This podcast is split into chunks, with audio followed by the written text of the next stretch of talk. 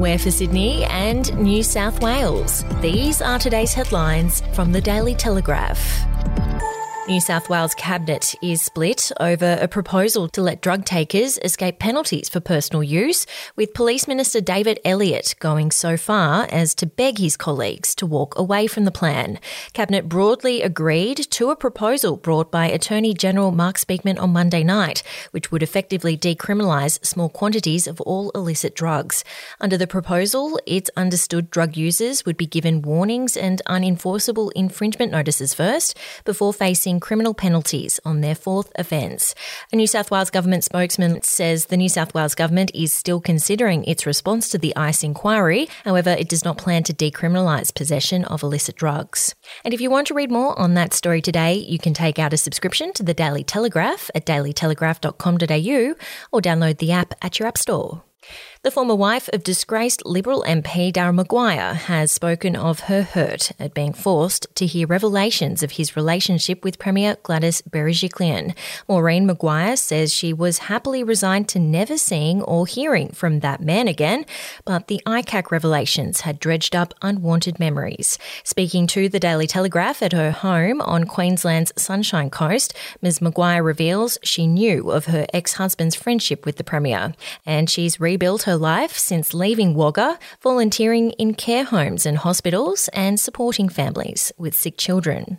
We'll be back after this. Australian history is full of colourful but forgotten characters, from alleyway gangsters to Cold War spies and eccentric entrepreneurs. There are hundreds of incredible stories of adventurous Aussies that never make it into our history books. Each week, I talk to some of the country's greatest history authors, sleuths, and yarn spinners to uncover the untold stories of some of our most interesting and offbeat ancestors. The show, in black and white, can be found wherever you get your podcasts. From Monday, New South Wales will transition to a two square metre economy, effectively doubling the number of people allowed in hospitality, retail, and worship venues. Treasury modelling predicts hundreds of millions of dollars will be injected into the economy each month as a result, with a significant multiplier effect on supply chains and capital investment. A suite of other measures have been eased, meaning we can stand up for a drink outside, have 50 people on a dance floor, or attend sport at a a fully packed stadium. But Premier Gladys Berejiklian warns against any public complacency, saying restrictions will return if case numbers skyrocketed. And to the NRL, a leading Sydney doctor says Penrith's Brent Naden risked cardiac arrest and possible death when he allegedly played in the NRL grand final with cocaine in his system. Given the sensitivity around the issue, officials, doctors, and players were reluctant to talk on the record, but the highly credentialed practitioner doesn't want others to repeat the potentially fatal behaviour. The warning comes as it's revealed Naden may not miss an NRL match for his drug indiscretion. That's because any suspension would be backdated to the night Sports Integrity Australia officials tested him after Penrith's loss to Melbourne.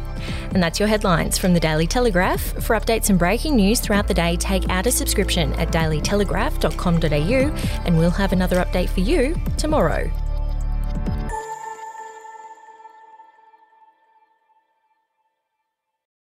Are you ready to get an inside look at crime from someone who has investigated some of Australia's worst crimes? It was like Aladdin's cave. The luminol found bloodied footprints and bloodied handprints on a wall, so it's Yeah. just like a horror movie. Former homicide detective Gary Jubelin sits down with cops, crims, addicts, victims, small time cheats, and big town lawyers as they tell their incredible stories. My house got raided. Next thing you know, I got bail refused. Next thing you know, I'm on a truck Yeah. to Parklea Prison. Listen I Catch Killers early and ad free on Crimex Plus on Apple Podcasts today or wherever you get your podcasts.